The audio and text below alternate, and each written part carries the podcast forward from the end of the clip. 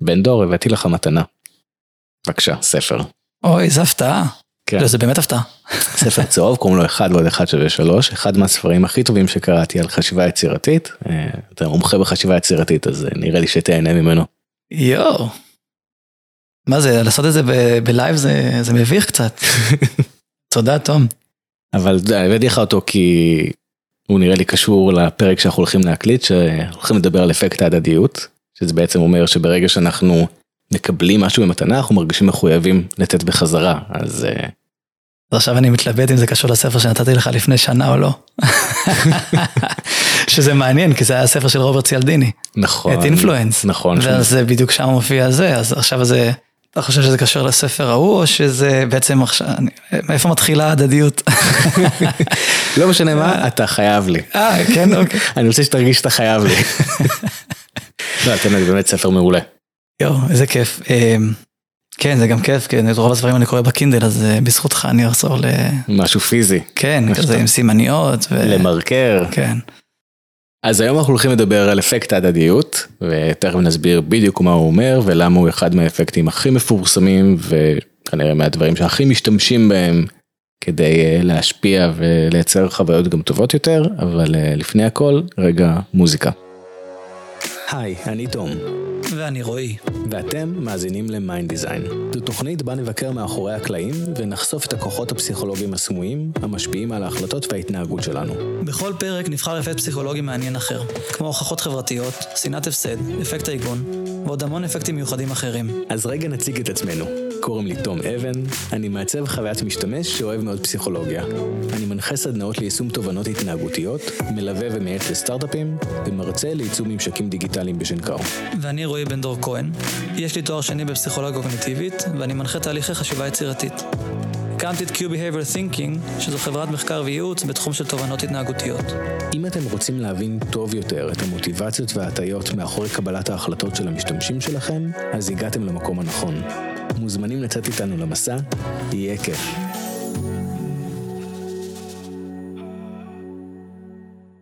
אז חזרנו, ואיך איך אתה מרגיש? אה, מחויב. אתה יודע, בעצם, למה יש לנו את הרצון להחזיר בחזרה כשאנחנו מקבלים משהו? אז דבר ראשון אומר שאנחנו פשוט מחויבים להחזיר טובה, כי אם לא נחזיר, יש לנו איזה מין סוג של מועקה פסיכולוגית כזה, שאנחנו מרגישים לא בסדר, קיבלתי משהו במתנה, אני צריך לתת בחזרה, יש לנו, הרי אנחנו יצור חברתי וזה מאוד משפיע עלינו. אה, ודבר שני, שמאוד קשה לנו להגיד לא לדברים בחינם. יש את כל האפקט חינם, כמה זה משפיע עלינו. וברגע שאנחנו מקבלים משהו במתנה, פה נתתי לך ספר, נגיד אני מקבל פתאום קופץ לי pop-up שאני יכול לקבל pdf בחינם, קשה לנו להתנגד לזה. אז שני הדברים האלה, החינם פלוס זה שקיבלתי מתנה במשהו, זה מייצר אפקט מאוד חזק. כן, אני, אני, זה מעניין, באמת אני חושב שזה רגשות אשם, אה, זה כלי, זה, זאת אומרת, זה, כפסיכולוגים אנחנו מבינים שזה כוח מניע מאוד מאוד חזק, ואני מניח, אני מניח שזה מבוסס על זה שאתה יודע, ברגע שאתה מקבל ממישהו, ממישהו משהו, אז יש איזשהו צורך, לא יודע איך לקרוא לזה, קיומי להחזיר לו, לא, זאת אומרת, אה, כן. נראה לי שזה שילוב של הרגשות אשם וגם ה... יש בזה גם שמחה, כאילו אתה מקבל משהו במתנה זה גורם לך להרגיש טוב אז אולי בגלל שאתה קצת יותר שמח אתה תרצה להחזיר בחזרה כי משהו ב-well-being שלך או בשמחה משהו ישתפר. כן. יש אה, ניסוי שאני מאוד אוהב שנקרא ניסוי הסוכריות. אז ניתן רגע לכם המאזינים לדמיין את הניסוי, תדמיינו שאתם יושבים במסעדה, אה, הזמנתם חשבון ואז המלצרית מגיעה עם החשבון ונותן לכם סוכריה במתנה. מגניב. עכשיו תדמיינו שהיא ממשיכה, רגע עוצרת מסתובבת, חוזרת שמה סוכריה שנייה, מסתכלת עליכם עמוק בעיניים ואומרת שזה במיוחד בשבילכם. נכון הייתם מרגישים יותר טוב, אז uh, עשו את הניסוי הזה, עם הרבה מלצריות ואנשים ובדקו וראו שברגע שנותנים סוכריה אחת במתנה עם החשבון, זה מעלה את הטיפים בשלושה אחוזים, שזה מגניב, אנשים קיבלו משהו במתנה, הם יותר שמחים, מוכנים יותר לפרגן עם הטיפ. ואז ראו שברגע שנותנים שתי סוכריות, זה כבר מעלה ב-14 אחוזים. שתיים שווה הרבה יותר מאחד, זה מעלה, ב... אתה מעלה את הטיפים ברמה מאוד גבוהה. אבל ברגע שנותנים את הסוכריה השנייה ואומרים שהיא במיוחד בשבילכם, זה כבר העלה את הטיפים ב-20 אחוזים. כי בעצם יש כאן שילוב של שני דברים, יש פה גם הפתעה וגם משהו פרסונלי. הם לא ציפו לסוכריה השנייה, ובגלל שמרגישים, בגלל שהמלצרית אמרה לכם, זה במיוחד בשבילכם, זה גורם לאנשים לאהוב אותה הרבה יותר ולרצות לפרגן עם הטיפ. ויש פה שילוב של האפקט הדדיות, נתנה משהו בחינם, משהו ציפור. פרסונלי, יש ציפור ברקע, ואז יש אמרנו שיש את המקום של אה, משהו הדדי, משהו במתנה, מקום פרסונלי וגם הפתעה, שילוב של כמה דברים שמייצרים חוויה מאוד טובה. כן, המקבילה לזה, אני חושב שמי שיצא לבר לאחרונה והזמין אותו, הברמן או הברמנית הזמין אותו לצ'ייסר על הבר, יודע אה, שהטיפ שלו עלה בכמה אחוזים, בטח אם קיבלתם שני סבבים או אפילו יותר, אה, שזה, אז הטיפ כבר עולה אה, באופן, אה, אני לא יודע באיזה אופן, אבל עולה. יש פה גם את המקום של המתנה וגם המקום של האלכוהול, שהוא פשוט גורם לאנשים להרגיש יותר בטוב, אז הם יפרגנו אין יותר עם הטיפ. אם חושבים על זה, כל המסעדות או הברים שלא נותנים משהו במתנה, הם פשוט שמים כסף על השולחן, הם מפספסים פה טיפים או לקוחות יותר שמחים. כן, אני חושב שפה מה שמעניין, ופה אנחנו אולי קצת צוללים, אבל אם אתם אה, בעלי עסק, אז תמיד יש איזושהי מתנה או משהו שאתם יכולים לתת ערך, לא לא להיות מתנה, זאת אומרת איזשהו ערך שאתם יכולים לייצר לצד השני, שהוא לכם אין לו עלות מאוד מאוד גבוהה, אבל הצד השני, יש לו עלות, אה, זה, הערך הנתפס הוא מאוד מאוד גבוה, ואני חושב שזה הסוויט ספוט. אני יודע לפחות אצלי במקרה שלי, שנושא של הרצאות זה משהו שהוא, זה, זה שעה שלי גם ככה כמו פגישת מכירה או משהו כזה, אז הרצאה אה, היא עלות יחסית נמוכה מבחינתי, אבל ללקוח פוטנציאלי יש לזה ערך מאוד נתפס מאוד מאוד גבוה. אה, ואני חושב ש... תכף אני אשאל אותך אולי, אתה מכיר אולי אנשים, אבל כל בעל עסק יכול בסופו של דבר, אפילו ה-PDF שאמרת, זאת אומרת, יכול להיות שכבר גילית איזושהי תובנה מאוד מאוד אה, חשובה, שלחלוק אותה עם העולם כבר לא, לא עולה לך, כי כבר גילית אותה ואתה רק צריך לשים את זה על אה, PDF, אבל הצד השני זה מביא המון ערך. לגמרי. יש גם הרבה אתרים שמשתמשים בקטע של ה-PDF חינם בתמורה לבואו תירשמו לניוזלטר, אבל אפילו אני חושב שאם אתה רק נותן אותו ואז נותן את האופציה להירשם אחר כך, זה יגרום לאנשים יותר להירשם, כי הם כבר ירגישו מחויבים, או פשוט ירגישו שבאת עם ג'סטה, נתת משהו במתנה, אז יש להם עכשיו סיבה הרבה יותר טובה להירשם. כן, אני זוכר שדרך אגב, יש קצת קשה להפריד, ויש לי קצת ממצאים שאולי נדבר עליהם לקראת הסוף, של בין אפקט החינם לאפקט הדדיות, כי זה אה, הרבה פעמים בא ביחד, כי באפקט הדדיות אני נותן משהו בחינם, מן הסתם. נכון. אה, אבל הצלחנו קצת אה, לעשות את ההבחנה הזאת, אני אספר על זה לקראת הסוף אולי. אתה בונה פה אה, מתח. כן, שישארו איתנו עד הסוף, נו, אנחנו לא יודעים, אה, למרות שראינו שהמספרים הם בסדר. אה, מספרים מעולים, כן. רוב המאזינים מגיעים עד הסוף, ותודה לכם שאתם ככה מתמידים. אה, רגע, נקטע לי חוט המחשבה, על מה דיברנו? על אה, של- אה. שלרוב זה גם מתחבר למשהו בחינם, אבל כן. אפשר גם לתת דברים שהם לא בחינם. אז, אז, אז אחד הדברים ש... נגיד שהתחילה פרצה הקורונה, אני זוכר שזום ועוד הרבה מאוד אה, חברות נתנו, הנה זום נתנו את החשבון פרימיום בהתחלה בחינם, ואני זוכר שהיו עוד כמה חברות שיצאו באיזושהי הצהרה, והיה איזושהי הוצאת ספרים שנתנה כל מיני ספרים שאפשר לראות אותם בחינם וכולי. ואני חושב, טוב זה לא פרק על אפקט החינם, אז אני רק אגיד את זה ואסגור סוגריים, אם אנחנו נותנים משהו בחינם, צריך לשים לב טוב טוב שזה לא נתפס כמשהו זול. אה, או זאת אומרת, קונוטציה של אה, דברים אה, חסר, חסרי ערך, או חסרי כזה, זאת אומרת שזה נשמע צ'יפ. חשוב מאוד שזה ירגיש כמו משהו ש... וגם לא רק שירגיש, חשוב שזה באמת יהיה משהו כן. שהוא שווה ויש לו ערך, ואז אנשים יתפסו אותו ויעריכו אותו הרבה יותר טוב. כן, ואז הם מבינים גם שיש סיבה שנתת את זה בחינם, כי זה לא שאתה לא שווה, או שהמוצר שלך הוא זול, או... אלא שהסיבה היא הקונטקסט של קורונה לצורך העניין, או הסיבה היא שאתה רוצה לקדם איזשהו תהליך מכירה ואתה כבר בנית אמון, אבל לא לגמרי ברור מה, אז בואו נעשה הרצאה. או שזה לכבוד החגים, או לכבוד יום כדור הארץ, הכל למ- למצוא סיבה למה, למה נותנים את זה ולא רק כי זה חינם. בדיוק. מודל מאוד מפורסם שיש כמעט בכל מוצר שאנחנו- מכירים זה מודל הפרימיום. בעצם אפשר להירשם בחינם, זה מוגבל עד רמה מסוימת, ואז אם רוצים אפשר לשדרג עכשיו לפרימיום. והדבר הזה גורם להרבה יותר מאזינים, אה, לא מאזינים, להרבה יותר משתמשים להירשם, ומקבלים שהם מרגישים שהם קיבלו משהו במתנה ומשהו בחינם, אז הם הרבה יותר יאהבו את השירות, והם גם פשוט ינסו אותו, זה יגרום להם כנראה להמשיך. זה דבר מאוד ידוע להשתמש בו, לתת את מודל הפרימיום. כן, והצד השני של זה זה מודל של ה-30 יום ניסיון, או של ה-180 יום ניסיון. דיברנו על זה אז בהקשר, אה, כשאמרתם את הפרק הזה, בהקשר של אפקט הבעלות. אה, אבל פה שוב, אני חושב שזה נופל יותר לצד של אפקט החינם, אבל יש פה אולי איזשהו ממד של הדדיות, תלוי איך ממסגרים את זה. יש, כאמור. יש גם משהו בניסיון של השלושים יום, חוץ מזה שזה חינם ומרגישים שאוקיי, קיבלתי חודש במתנה, זה פשוט מוריד מאוד את הלחץ הפסיכולוגי של אני לא צריך עכשיו להחליט ולהתחייב, אני יכול לנסות, הכל בסדר, אין לי מה להפסיד, ואז ברגע שכבר התחלנו, ואנחנו מכירים את זה מהמון המון שירותים, לבטל אותם זה כל כך קשה, או פשוט אין לנו כוח לבטל, ואז אנחנו פשוט כבר ממשיכים הלאה. אז גם השלושים יום ניסיון הזה זה דבר מאוד מפורסם, רוב האפליקציות משתמשות בזה, זה דבר שעובד. אה, לא ציינו, שווה אולי להגיד רגע מילה על רוברט ציאלדיני. בטח. אה, כן. אז, אה, אז אני עדיין, אז הספר שנתתי לתום, אינפלואנס, והוא עכשיו הוציא גם את הספר פרסואשן לפני כמה שנים, אה, ויש לו גם מאמר שקוראים לו שש, אה, Six Principles of Persuasion. דרך אגב, אה, רוברט ציאלדיני, זה הפסיכולוג שעליו נאמר, ריצ'רד טלר אמר עליו שהפסיכולוג הכי חשוב אה, שהיה. אה, אוקיי, אז, אז אחד מששת עקרונות, מהשישה, יש עיקרון אחד, ששת עקרונות השכנוע, זה עקרון באמת אה, של reciprocity, זה הדדיות. הכי חשוב, אני חוזר אחורה, הכי חשוב וכנראה גם הכי עשיר. הכי, אה, נכון, אלף פסיכולוג שהתעשר הכי הרבה מזה. סליחה, כן, כן. תחזור לששת ששת- ששת. ואני חושב שדיברנו על עוד כמה עקרונות אה, בפרקים קודמים. social proof זה אחד מהשישה. אה, טוב, לא נדבר על כולם, אבל נדירות, אני חושב שהוא... שיהיה לזה גם פרק. אז יש לי חיבור שאני חושב שהוא מעניין.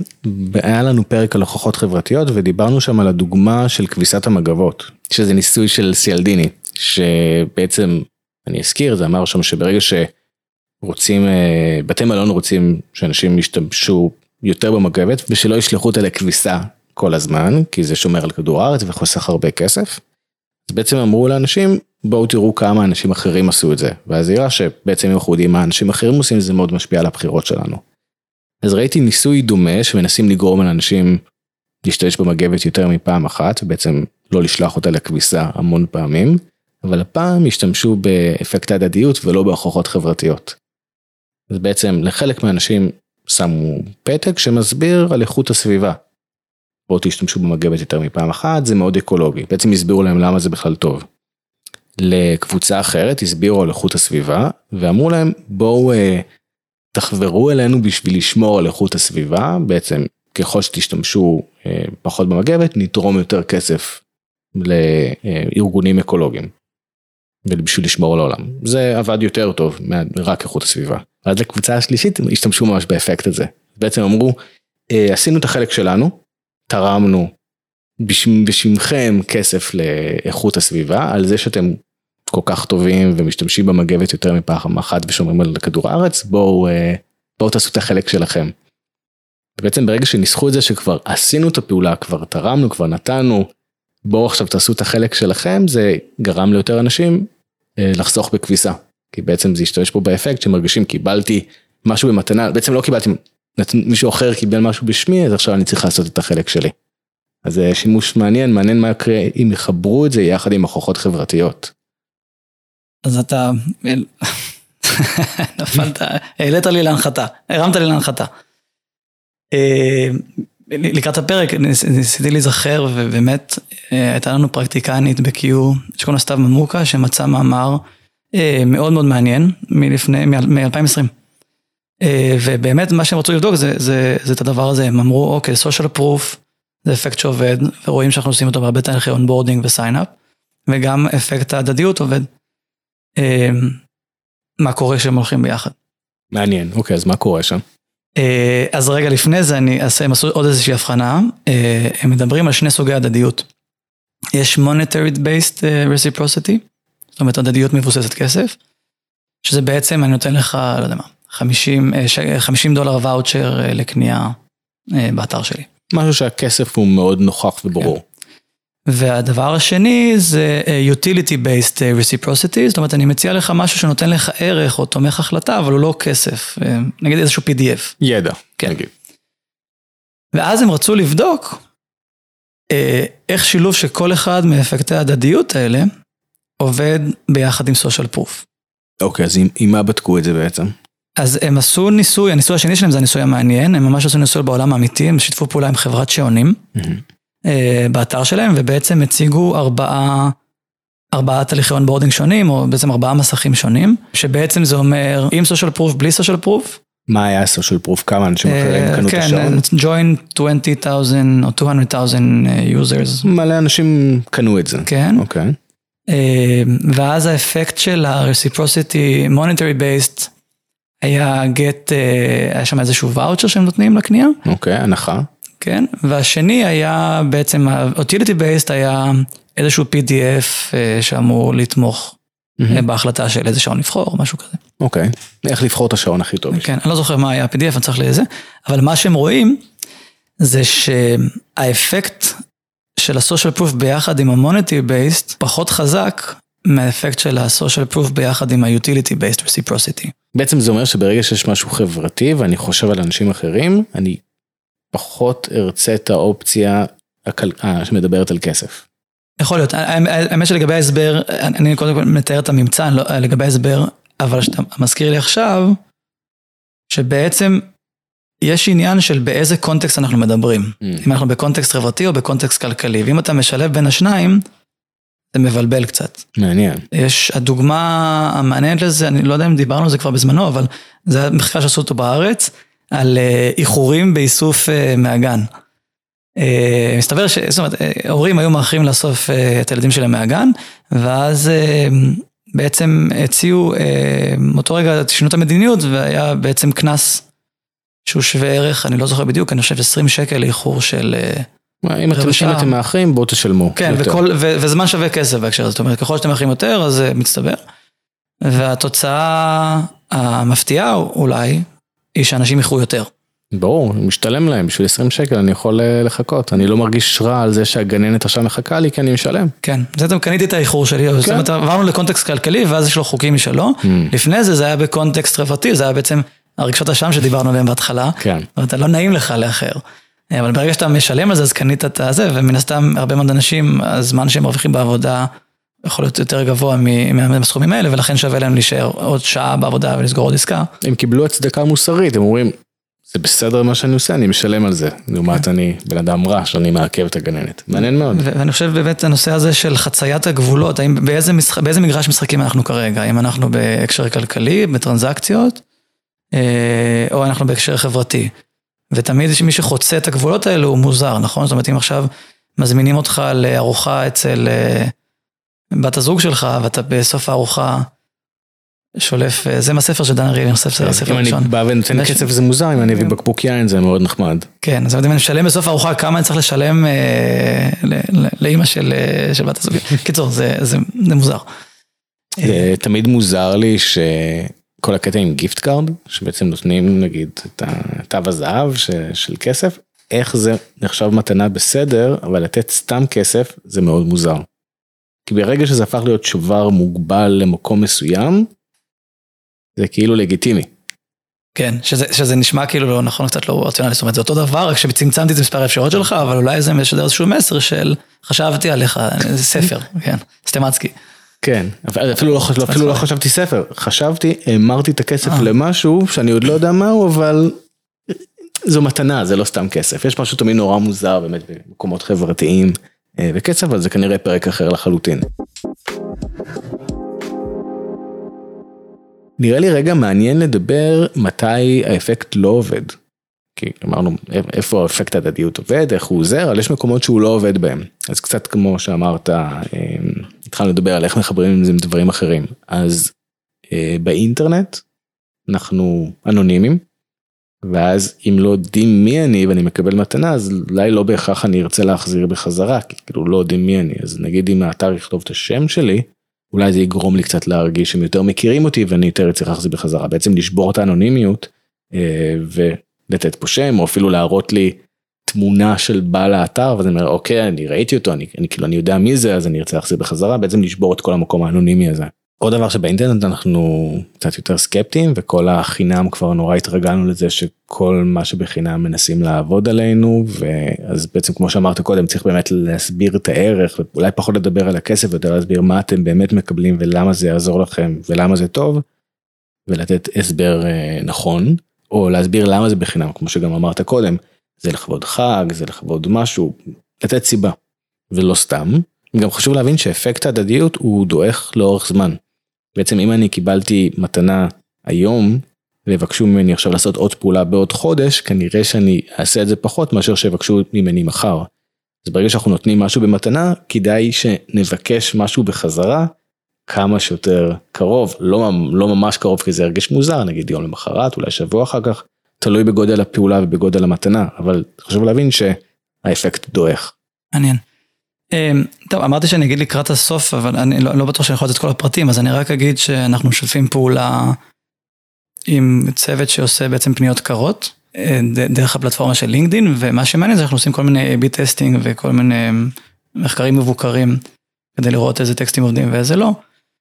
אז מבלי להיכנס לכל הפרטים, אני יכול להגיד שהנושא של הדדיות עובד מאוד מאוד חזק.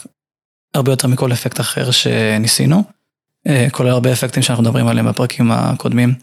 חלקם הופתענו לגלות, שממש לא עובדים, וכנראה שבהקשר של פניות קרות, שגם ככה נראה מאוד מכירתי, כי זה מה זה פנייה קרה, אני פונה אליך, אני לא מכיר אותך בכלל.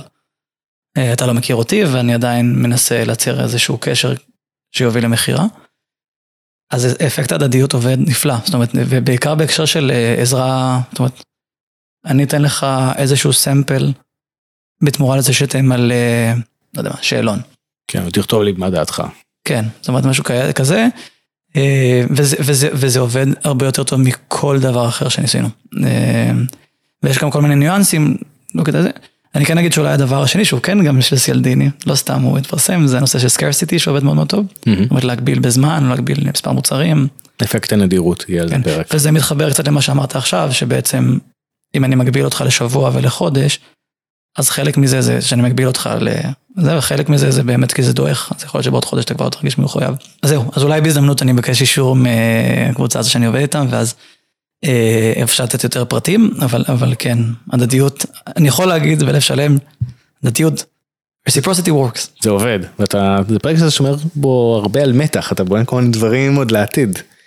כן, אולי זה קצת, זה לא reciprocity, אבל זה, מה אנחנו עושים פה, מייצרים אה, ציפייה. כן, אז אנחנו גם נציין, אנחנו עושים את הפרק הזה בחינם, אנחנו נותנים את זה, כן. אנחנו נותנים את זה במתנה, ובעצם כל המאזינים חייבים לנו. רק שתדעו. תיזהרו, אתם פתאום אה, עכשיו עם הספר הזה שנתן לי, אני לא יודע, זה יפה, זה גם בריבית, אה, אנחנו בכל זאת... אה, על כן נגיד שאנחנו נשמח לשמוע מה אתם חושבים על הפרק, ואם תוכלו לשתף אותו הלאה לחברים וקולגות, ובעצם שכמה שיותר אנשים שאתם חושבים שהם ייהנו ויקבלו ערך מהפרק, אז הנה מה שאתם יכולים לעשות בחזרה. בואו נסכם את הפרק, אנחנו מגיעים לסיום, אז תכלס מה שאני יוצא איתו מהפרק שהוא כנראה הכי חשוב זה ש... תמיד כדאי לתת משהו לפני שאנחנו מבקשים טובה בחזרה. אם נבוא בטוב, אם נביא משהו במתנה, אם uh, ניתן את הג'סטה, זה יגרום לצד השני לרצות להחזיר, כי הוא ירגיש או אשם, או שהוא ירגיש טוב. אנחנו נוגעים פה בכל uh, מנעד הרגשות. ואז חשוב להבין כשאנחנו נותנים משהו, מה אנחנו יכולים לתת ראשונים. דבר שאם זה במוצר שלנו, באתר, באפליקציה, בשירות לקוח, בכל דבר, מה אפשר לתת ראשונים, ושירגיש עם הרבה ערך. כן, זה, אני חושב, זו נקודה שממש חשובה. משהו שהערך הנתפס שלו מאוד מאוד גבוה, אבל העלות לכם היא מאוד מאוד נמוכה, ותמיד יש משהו כזה. איזושהי דוגמית, איזשהו זמן ניסיון, איזשהו PDF, ידע, הרצאה, whatever. בדיוק, גם להבין מה, איזה סוג של הדדיות הכי מתאימה למותג או למוצר שלנו, אם זה תקופת ניסיון, או רק הצצה קטנה פנימה, או מודל פרימיום, בעצם מה הכי נכון למוצר שאנחנו נותנים.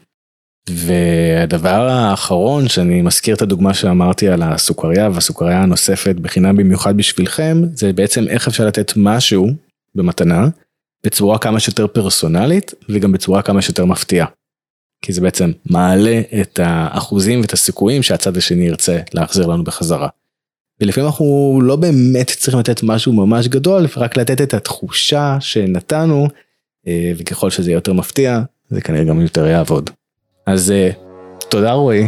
תודה תום. תודה, תודה על הספר גם. בבקשה, תהנה ממנו ספר מצוין. זה כיף. אה, העותק שלי כמעט כולו ממורכר. רגע, חתמת לי עליו? לא. נחתום, אני אכתוב לך הקדשה, כמו בספר הקודם. יהיה לך בסוף אוסף של ספרים עם הקדשות. כן, נכון, הבאת לי שני ספרים, בוא'נה, כמה ספרים אני... עכשיו צריך זה. פרק הבא נפתח אותו עם אה, שאני אקבל ספר במתנה. כן, וואו, אני צריך עכשיו לחשוב, אתה קורא כל כך הרבה, זה לא כזה פשוט למצוא משהו שלא לא קראת. סומך עליך. שאל את חגי. שחגי היה אה, כמה פרקים אה, קודם, מוזמנים להקשיב לו. כן, חגי אלקיים שלם, שטוען, או עדיין, לא יודע, הוא קורא 50 ספרים בשנה? 60 ספרים? קורא אינסוף ספרים, בן אדם, בן אדם מכונה. טוב, אה, תודה רבה לכם על ההאזנה, תודה שהגעתם עד לפה. אה, שוב, אה, מאוד נשמח אם תוכלו לשתף את הפרק עם חברים, עם קולגות, כל מי שיקבל ממנו ערך. מוזמנים להצטרף לניוזלטר שלנו ולקבל עדכונים על הדברים העתידיים שיהיו. ואם אתם עדיין לא רשומים לפודקאסט בספוטיפיי או בכל אפליקציה שאתם נמצאים, יש את הכפתור הקטן, אפשר ללחוץ עליו ואז תישארו מעודכנים ולא תפספסו את הפרקים הבאים שייצאו. תודה רבה ואחלה יום, אחלה שבוע ונתראה בפרק הבא. להתראות.